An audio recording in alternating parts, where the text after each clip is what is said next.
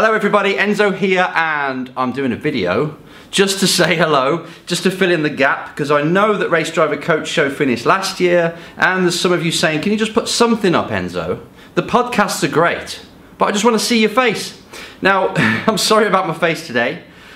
It's haggard, it's unshaven, it looks tired. And it looks tired for a reason. It looks tired because four o'clock in the morning I started today and I drove up to Silverstone. This is where I am now. I'm in iZone, the performance centre at Silverstone, and I've done a full day's work. Then we had the pressure clinic in the afternoon where we get lots of drivers competing head to head against each other to teach them how to perform on demand. We had 13 drivers turn up for that, all against each other in the gym here and also on the sim.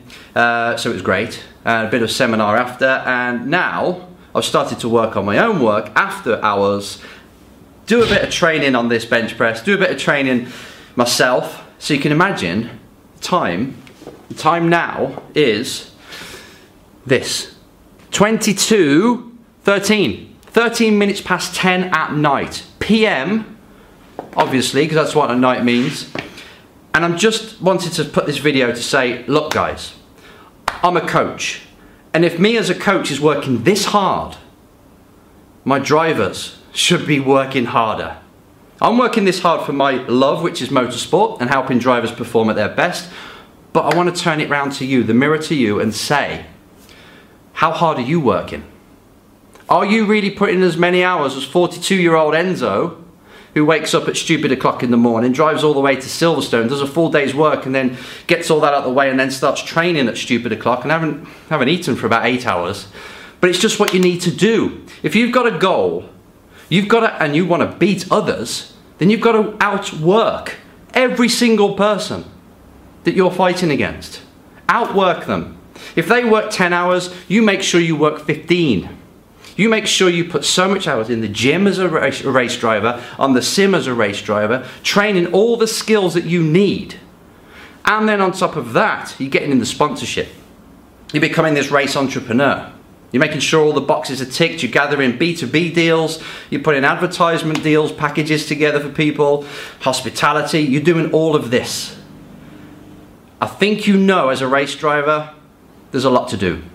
By the way, sorry about the sound quality, because it's just in an open gym. Um, but as a race driver, you've got so much you need to get going with. You can't just say, I'm going to go to eight race weekends in the season and I'm going to perform really great and that's it, it's all over. And just hopefully somebody will call me and give me an amazing drive and start to pay for me to race. It does not happen like that. If you want anything in this life, then you have to make sure that every single hour is accounted for and make sure what you do with them hours, what you do within them hours, is completely aligned with the main goal that you've got. I'm always talking about goals, the dream goal, the North Star. But if you have that and you're not really doing much about it, then you're not going to make it. So I just wanted to put this very quick video out to say, Oi, you must outwork me. If you want to take me on, you have to outwork me. If you want to work with me, you've got to outwork me. But what does that do? It makes sure that you've got everything covered. And actually, what else are you living for? If you've got true passion for racing, then you want to spend every waking hour on it, right? It drives you. It makes you fulfilled. In fact, you don't even care if you're going to get paid or not. You just want to race. And if you want to race, you've got to do the work that it needs, that's required to do that.